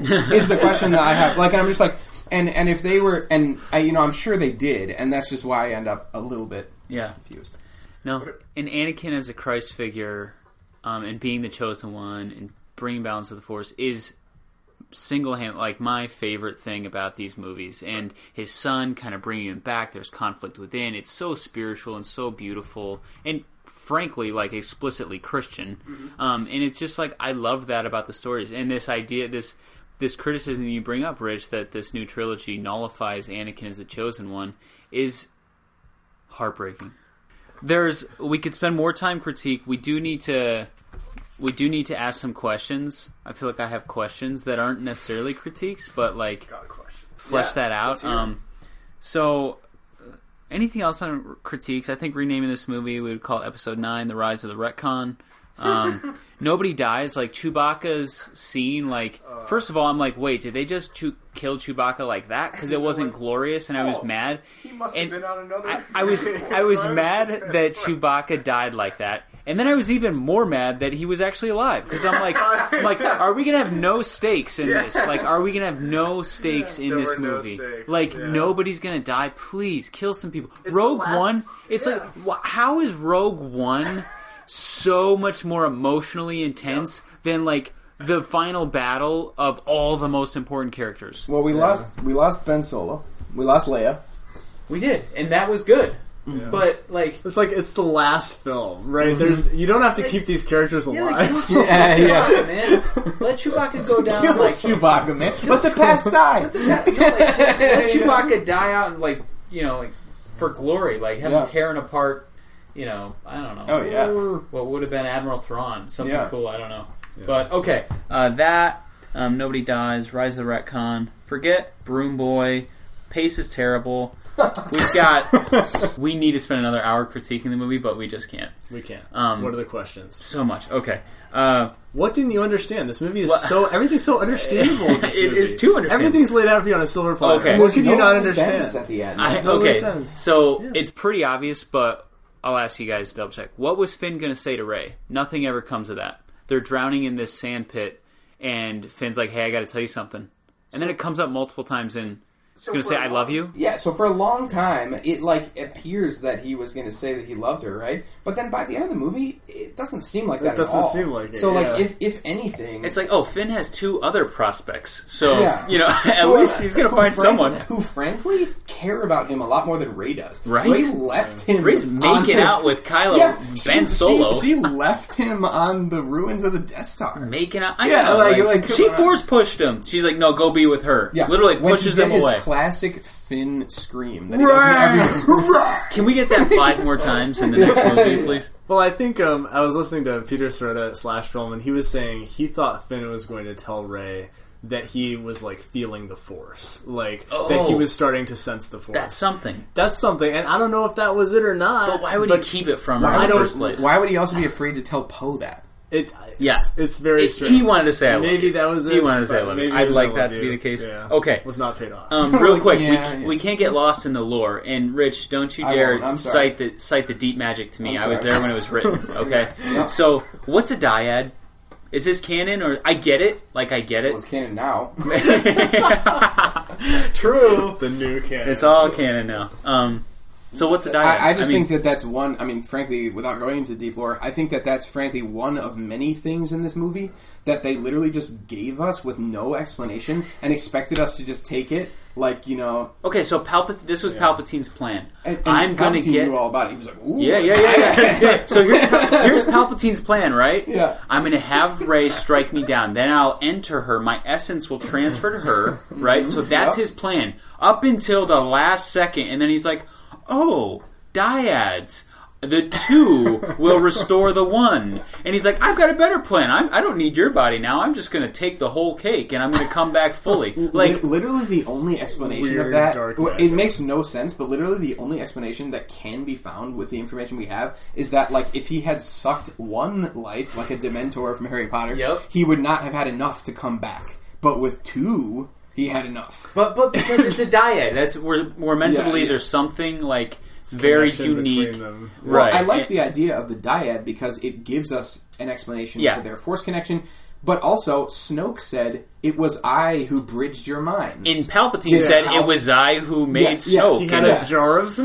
so, yeah, yeah. so Pickled Snoke, as did, Rich yeah. says. So did Palpatine? Well, did Palpatine bridge their minds? Did he know they were a dyad before? Ultimately, it didn't seem like it. Exactly. So Yeah, yeah. why the whole thing? You know, Right, right, right, right. and, and the thing yeah. and so the thing also that I think is not entirely clear in that scene and the question that I have is Palpatine when he was going to you know whatever enter her when he struck her down or whatever would it have been was he suggesting that he was going to possess her body or was he just suggesting that the Sith would rise again through her No, no. He, it was struck- no. There was. It was like no. I will be part of you, and all the you know thousand generations of Jedi live in Rey, and he's like, no. I want a thousand generations of Sith to live in you, and he he's selfish. yeah He wants to live in Well, that's her. why I was confused because I'm like, if, Like if Voldemort. she's going to become the Empress, why would he want that? That's why I was. Yeah, yeah. confused. No, I think it's very selfish, right? Yeah. It must be because he does not care about his granddaughter because she she's blood, right? That's Yeah, not yeah. in the character of the Sith. Well, clearly not. Because uh, and the other thing, like, sorry if you're going to ask this question, but how in the world, and like, you don't even have to answer this. Why in the world is the Emperor's child, whether it's Rey's mom or dad, I'm not sure. Why in the world is the Emperor's child like a really good guy who wants to like save his Yeah. kid? Like, wouldn't the Emperor's child, even if it's an illegitimate child, be like a prize of the Empire, But like probably not very Empire? smart because they sold their kid into slavery in order unguard to plot. protect them. Yeah, exactly. so much. There's so much. so, like, also, like the idea of Senator Palpatine at any point in his Yes, career, like yes. even making love with another So organic I, I was creature, thinking. like I was thinking too. I was like, where? Oh, I was thinking too. I was like, at what? That's a point, horror movie. Yeah. At what point in Palpatine's life, like Rey's this old? Yeah, yeah, yeah, yeah, Her yeah. dad was certain this Yeah, old. Like at come what point? on, man. and I was like, was it a prequel time? it's a prequel time. He had Yeah, those, you know, he had. I Yeah, I was listening to the Ringer Whatever. podcast. He, has the, So the velvety robes, and he had Oh, a lot yeah. of power, and he Yeah, that oh, big yeah. office, and so Senator. yeah. Um, okay, we got it. It's not. It's not set up. But I, I would say one thing on that Okay. point with like the whole dyad thing. This movie had a lot of like magical stuff happening. Like a lot, Yeah, especially near more the end. Yeah, yeah, There's yeah. a lot of like weird force stuff happening that you just have to accept. The healing, and the I, everything. Yeah, the heal- and that's stuff that I think a lot of people will just they'll just accept because they've seen it in other movies. They've seen Marvel movies, they've seen Harry Potter, they get how this stuff goes, Yeah, and they're yeah. like, okay, yeah, I accept this. But if you've watched Star Wars, There's no you- precedent. You know that there's not a huge precedent for that kind of stuff. Yes, there is. There are force powers, but The force lightning throughout through the throughout through the, atmosphere. throughout the original trilogy, like when the Force lightning comes at the end of Return of the Jedi, you're like, "Oh my gosh!" Yeah, Like, yeah. Right. It is a shock to you. Yeah. And because so nothing. far it's like Well, also you Rey's have never seen Force lightning before. well, yeah, and, Well, but. Before she does it, And yeah. you, got, you have like you know Ben Ben Kenobi being like you know these are not the droids you're looking for, and that's like cool in that Yeah, yeah, moment. it's it's awesome. just real little simple things. And the Jedi, it's very kind of muted. It's very like there's not a ton of magic There's going limits on. to it, like- there are limits to it. It kind of just engages at moments, and it's so cool when it does. But this movie is just like magic. Every there's always something happening that you kind of have to just say, "Oh, it's force magic." It was also Yep. strange- and it's just a lot Well, at the talking- end for all that to come. using the word magic too, just really quickly. Yeah. They definitely, but- and I'm I'm going to differentiate magic from the Force here. There was definitely a lot of magic elements as well. Like we Yeah. get this Sith dagger, and like we're in this ancient Sith the Sith temple. army is Yeah, like like all the souls of the Sith are making that Darth Maul sound from Episode One. The in chanting background. was cool. Yeah, yeah. The chanting but you was know, cool, I, I just but- was like, this feels much more fantasy than sci-fi. It, Very it's fan fantasy. fiction. It's like a video game, and all the exposition Yeah, is yeah. like, "Oh, you completed the mission. Now watch this cool clip, Yeah, and they're going to tell you what's going to happen next." Yeah. So it was, it was like a high budget fan fiction, which is how I've read someone review it, Yeah. and I thought that was a great way to put it. Um, okay, let's let's move to rankings, boys, because we got to look at we got to look at the Star Wars universe, uh, a look ahead, like where next. But I also want to look at like we need to, unlike this movie, we need to breathe a second. Okay. we need to see this movie again probably but at this point i want to look at it in the totality the saga. We're going to include rogue one and solo as well. Wow. and i want to rank those films and i want to share our rankings. Bold move. um, Oh, and i think i think i want to let you guys go. I think well, let's just do it like this. Share your list with no explanation. Just read your list. No explanation in between. And then we'll, we'll quibble. can't. rich rich all right, i'm gonna all right, all right, all right. Just read it continually, right. and then I'll we'll quibble about it for a minute. Okay, right. read your list continually. We'll quibble about it, and then I've got a list that I'll read. Okay. Um. all right, we Sure. should we should let Rich go first. All right, Rich. All right. Richard Chrisman. Okay, I'm going to go from 1 to 11, including the two spin off movies. So, I got 1, Empire Strikes Back. 2, Revenge of the Sith. Ooh. 3, Rogue One. 4, Return of the Jedi. 5, The Last Jedi. 6, The Force Awakens. 7, A New Hope. 8, Attack of the Clones. 9, Rise of Skywalker. 10, Solo. 11, The Phantom Menace. Wait, so you have Attack of the Clones ahead of Rise of Skywalker? Okay, well, the reason why I have the Rise of Skywalker lower, I think the Rise of Skywalker is a. I, there were a lot of scenes I loved. I really enjoyed the movie, but I think that Attack of the Clones actually fits much better in the series than Rise of Skywalker does. And while Attack of the Clones has a number of issues as a film, I think Rise of Skywalker, as much as I love Star Wars, I think it was a poorly executed movie. Mm-hmm. So that's why I have it below Attack of the Clones. Fair enough. Now I have Empire Strikes I love Back. how high you have Episode Three. By the way, Yeah, I mean, I have that Empire takes Strikes. guts, kid. I Oh, love man, it. I love Episode Three. I have Empire Strikes Back as number one because I think it's the best film overall. Yeah. Yeah. Um, but I must say, and this could be just because of the year I was born. I'm not sure. But Revenge of the Sith is the movie that I enjoy the most, and I have watched the most times. It's the most rewatchable. Pretty Yeah. rewatchable. It Yeah. is, man. Okay, I like this. Um, can can you read through it one more time, real quick, Rich? Yep. Empire Strikes Back, Revenge of the Sith, Rogue One, Return of the Jedi, The Last Jedi, The Force Awakens, A New Hope, Attack of the Clones, Rise of Skywalker, Solo, The Phantom Menace. Okay. So Rogue One's pretty high for you. I think Rogue One is a fantastic standalone film. It's a good I think movie. it's really well written, really well acted. I mhm. think it expands the lore of both the Rebellion, the Empire, and the Force. Because we get the Kyber crystals and all that stuff. And I think that the movie is absolutely beautiful visually. Yeah. And I Yeah. think that puts it really high It on is- my list. It is so Gnosticism, this heresy in the church of like everything's ethereal and like mm-hmm. only the Force matters, this invisible thing. Whereas Rogue One turns against that and says, "Okay, the Force is cool, and we're going to show you Darth Vader like slaughtering people at the end. It's going to be fun, mm-hmm. but." You're gonna watch this gritty war movie, Yep. and these are real people, regular folks who are connected to the Force. But this is this is real. Mm-hmm. It's solid. It's you know matter matters. You know they're dirty Yeah. and grimy and bloody, and um, it's a really grounding movie and Yeah. a great movie. I also felt that just two super quick points about Rogue One. I think that Rogue One gives us what George Lucas wanted to show us, but was limited by technology, mm-hmm. and I think that's really awesome. Including how frightening Vader is. I think Oh that's my what we wanted to see. Yeah. And then I also think that, um, and how frightening the Death Star is. Yeah. too. Yes. and Oh I and I th- and I think that's really cool. Um, and then another thing is, I think the way that they treat the Force through the Force or Jedi Guardian, Yeah. Jedi Temple Guardian character, I think that that actually has surprisingly Christian elements to it. Yeah. like when he walks by faith and not by sight Yes. throughout the entire film. Nate, what's your biggest issue with Rich's list?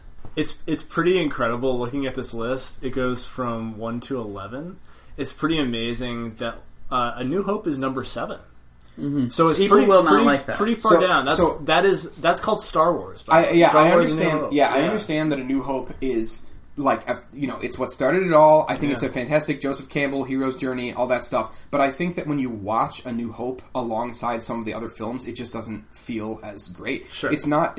I think the most exciting moments of A New Hope pale compared to like Revenge of the Sith and stuff like that. Interesting. And you have Return of the Jedi at number four, which Too high in my. for me that's too high. Like it- when I watch Return of the Jedi, there are so many cringeworthy things. There in are. it There where are. I'm like, oh my gosh! Like it's got its great moments, right? I mean, the Like moment with- really great moments, really great in the moments. throne room. in I the mean- throne room, Vader deciding to kill the. I mean, Like- it's inc- incredible stuff. But there's also a lot of cringe, Yeah. both in Jabba's palace and on Endor. Like a lot. You don't of like the Jabba's movie. Palace? I think the opening scene. The no, opening it's not sequence Jabba's palace as a whole, When Luke but, chokes but, uh, pig. but several parts of it, Yeah. particularly some of the s- special edition Yeah, parts yeah, of yeah. it, are, Well, that are whole uh, that cringeworthy. whole Uh, club song the part music- is brutal. the- Yeah, it's That's all brutal. my time. yeah, yeah. The music No, but I'll, I'll part- defend my oh my place for God. Revenge of the Return of the Jedi in one statement. Okay. Return of the Jedi has a lot of flack. Uh, There's a lot of parts that I fast forward through. Yeah. But I honestly think the throne room scene is.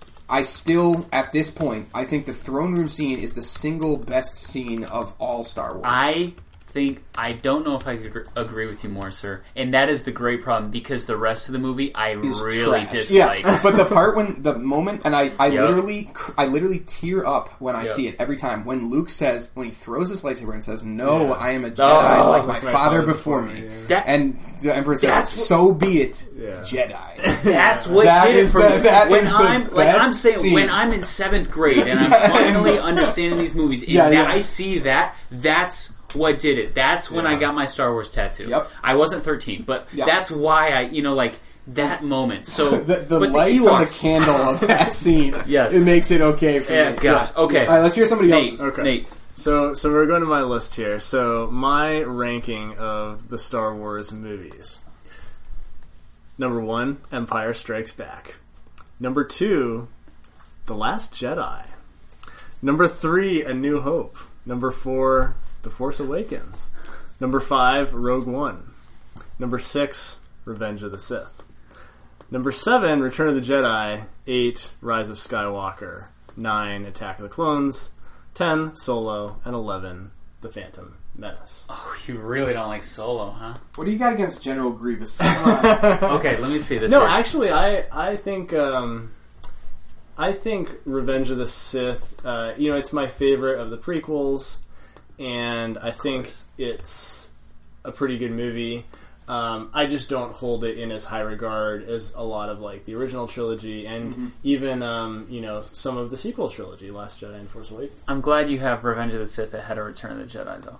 Yes. Um, okay, Last Jedi you have pretty high. I Yeah. actually don't disagree with you, but I think a lot of people will just be shocked, as this is this is definitely the most polarizing of any Star Wars movie. The Last Jedi, Yeah. right? Like Yeah. you either loved it or you hated it. There was really very little Yeah. middle ground.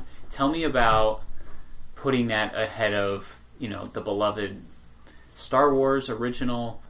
Well, I think The Last Jedi is in many ways a a spiritual uh, sequel to The Empire Strikes Back, and I love The Empire Strikes Back. That's why it's number one. Um, I think that as you look at The Empire Strikes Back, it just takes a new hope forward in so many ways. Most of the stuff we love about the original trilogy comes from The Empire Strikes Back. yeah. Things like the Imperial March, or like Yoda, or so many different things that come in. It's like that came in The Empire Strikes Back. It moves the trilogy forward in so many ways, and I think The Last Jedi did that for the sequel trilogy. It, I mean, as I look at the sequel trilogy now in these three parts, The Last Jedi moved it forward to significance in a way that none of the rest of it did. You say that And even has- in light of seeing even in light of episode nine. seeing even even especially in light of seeing episode 9 and um, i think when i look at that film the ways the ways it moved the sequel trilogy forward the big ideas that it had at play um, even that one of the best scenes of the film when we see yoda again and he talks to luke and says you know you didn't understand i told you to pass on what you what you had learned that includes failure Yeah. Failure the best teacher is. And it's such this incredible moment where you're like, oh my gosh, like maybe it's not just about just heroism and everybody like this this great hero can do the right thing all the time. But what if our heroes like sometimes failed us? Mm-hmm. And what if what if that's okay? And what if we could learn from that? It's such a massive thing in a popular sci-fi fantasy saga like this to have these big ideas about what what it is to be a teacher, what it is to fail and succeed, uh, what it is to be significant. All of a sudden, these big ideas are back in Star Wars in a way that they maybe hadn't been since Empire Strikes Back, And I felt that too because And that's when, incredible. When the Yoda theme from The Empire Strikes Back and Return of the Jedi started playing, Yeah. when Yoda was talking and whatever, Yeah. I actually remember feeling in the theater. I was like, "This feels like one of the originals." Like Yeah. this, is, like in that scene particularly. I was like, It wow. is a great movie. because Yeah. we'd had the prequels and we had like And the- fighting Yoda. the But it's prequels like, feel so different than the original it's so trilogy different. too. That it's, Oh, yeah. And it's like now, like wise Yoda is back, and oh my gosh, like don't we need his wisdom? and he's a now? puppet, which is just beautiful. Ah, Yeah. It's beautiful. Okay, Nate, It's like one more Babu time. Be- Frick. because uh, because our listeners can't see what I'm seeing right now. Can you read it one more time? Yeah. So number one, Empire Strikes Back, The Last Jedi, A New Hope, The Force Awakens, Rogue One, Revenge of the Sith, Return of the Jedi, The Rise of Skywalker, Attack of the Clones, Solo, and The Phantom. So you Menace. you can see I that love it. Solo's better than the Phantom. I, I was gonna say, my, Phantom Menace was last in my Yeah. list as well. I uh, I'm curious, why do you have it at the very bottom? Yeah, The Phantom Menace is not a great film. I mean, there's only so much we can say about it, but I, I think the prequel trilogy should have been the story of Obi Wan Kenobi. Um, in the way that, that the original trilogy was the story of Luke Skywalker, and that Anakin Skywalker was a character throughout all six. Um, and and just the, the fact that the Phantom Menace just kind of didn't know what to do, and it had Qui Gon Jinn, and it had Obi Wan, and it had Anakin, and it had Jar Jar, and it's it didn't know what it wanted And to It, it also felt to me, especially in the span of the whole saga, episode one feels like George Lucas thought that he had so much time to tell Yeah. this story. Like he was like, "Oh, I'm going to spend time with the Gungans Yeah, and all just gonna this hang stuff, here, whatever." and it's like, Which, Yeah. which, as I think back, is refreshing after drinking from the fire hydrant of blue milk that is yeah, episode yeah, nine. yeah. But um, okay, so uh, yeah, that's fair. Um, No. I think you'll. The reason why I put Phantom Menace at the very bottom is because I definitely feel like if you think of what the prequels were trying, the story the prequels were trying to tell, yeah, the Phantom Menace, you can actually cut it off yeah, and summarize it in a line or two, and then start with episode two, and it all right. makes sense. Yep. Yeah. yeah. It's true. I've pretty heard ex- that. pretty expendable. Yeah. The, the machete order, right? Just Yeah. cut it out. Treat it as a standalone. Okay. Um, I'm going to read my list. Boys, I have two lists. Oh boy, I have two lists. that's okay. not how the Force works. This Yeah, is how the not force fair. works. The force can be anything I want it to be, obviously. So, um, they did, though. okay. Yeah. So here's here are my here are my four little phrases here that will describe this first list. Okay, this is the film critic version. Okay, this is Cody oh, impersonating a film critic. Okay, But he's It's- splitting himself into. it's that's right. What is this? A It's- dyad it's- This lists? is a diet. boys, boys, this is my highbrow, my sensible. This is thinking with my head. All right, just go for it. Okay, ready? Empire Strikes Back. Number one. Rogue One. The Last Jedi. A New Hope. Revenge of the Sith. The Force Awakens. Return of the Jedi. The Rise of Skywalker. Solo. Attack of the Clones. And The Phantom Menace. Okay, now that's the list I would bring to this meeting. Okay, so and th- that's the list I would publish on the A internet, true so I meeting wouldn't the get minds. bullied. That's right. Now let me read before we even. Pretty oh. similar to my list. though. Yeah. Is very it? similar. What are the Yeah. differences? I mean, You Um, have you have the Last Jedi up. Uh, we one. we we got have Rogue One a little higher. so Solo and Attack of the Clones. We just flipped. Um, because Solo's better, right? But you, but you have very similar, ve- Wow. very similar idea of, of uh, Empire Strikes Back being first. Obviously. you have the Last Jedi pretty high. yeah. Um, you have A New Hope pretty high, but you have Return of the Jedi pretty low, Okay. um, which I would agree with. Right. Okay. So now you're gonna love this. You're gonna love this. Okay. So ju- juxtapose true amount of enjoyment. juxtapose that list with what I call the alternate list, the kids version. Okay. Okay, Baby Cody. All right, not Baby Yoda, but Baby Cody. All right. This mm. is not highbrow. This is lowbrow. Not sensible. This is my guilty pleasure. All right, let's hear it. Not head, but this is thinking with my heart. Okay. Okay. These are more rewatchable. All right, here we go. Here we go. One. Obviously, Empire Strikes Back. Okay, it's still number one. Oh. Two. You ready? Rise of Skywalker. Oh, Okay, stay with me. This is my list, Cut Richard. This is my list, Richard. Three, Revenge of the Sith. Four, Rogue One. Five, The Force Awakens. Six, Attack of the Clones. You ever seen so many Jedi in one spot? That's an amazing this scene. party's over. Get over it. Jango Fett getting beheaded. Yep. Get over it. That's good. Okay. Uh, where am I? Seven. Return of the Jedi. Eight. The Last Jedi. That's right. Sometimes when I think about the Last Jedi, if I'm being honest, I just see Luke getting rained on in a gray, like gray background. It's sad and slow and depressing, and it's a great movie, but I hate it. Okay. Nine. Solo. Ten. A New Hope. That's right. It's rough. The only movie that I will watch less than A New Hope is A Phantom Menace. I put on A New Hope. I love this movie. It's a Star Wars movie. I love it. Let me caveat with that. I put this movie on when I'm ready to take a nap because for 45 minutes I see a sad 18 year old yeah, boy walking through the desert. We okay. gotta be honest though, with A New Hope, and the, the reason why A New Hope I think is it, it gets such a bad rap because it's so early. Like the effects are just not there. Okay, but can we not judge it on that? Okay, this is can, the kids version. All right. This is why you love the Yeah. prequels and I love the Yeah, prequels. yeah, you're. I mean, they're just not visually stunning. Yeah. At the time, they were groundbreaking. I get that, but the Rise of Skywalker is visually amazing. Like that's why it's number two. So, Mm-hmm, and Empire Strikes Back is still number one because though the effects aren't stunning, the story is just too darn good to be anything but one. So. And the fat has been trimmed. I mean, it is yeah. a it is a movie like every scene, every Okay. scene should be there. So, what are your thoughts on this? And this is my my you know we got to wrap up here, but the conflict that I carried into Rise of Skywalker that was at odds. I was at odds with myself the whole time. Was like, you know, Baby Cody loves this movie. You're just giving me what I want, and I just am gonna enjoy it shamelessly. And the other part of me is like, this isn't smart. This isn't forefront fest. You know, like. Like, how do we deal with that? How do we wrestle with that? Uh, you watch it with your kids in a couple of years and you enjoy it, but then when they get really scared by the Emperor and to- Toothy Ray, you turn it off. but um, no, I think that in in reality, I think that we need to treat Rise of Skywalker like Attack of the Clones. And what I mean by that is Attack of the Clones has some awesome scenes. It does. The lightsaber fight in the end is amazing. Count Yeah. Dooku is so cool. But The- as a movie, it's not a great movie. And I think that's exactly what Rise of Skywalker is. Mm-hmm. Mm-hmm. rewatchability versus a quality film. I think it's got to be what helps us fall asleep at night. We just make peace with those things.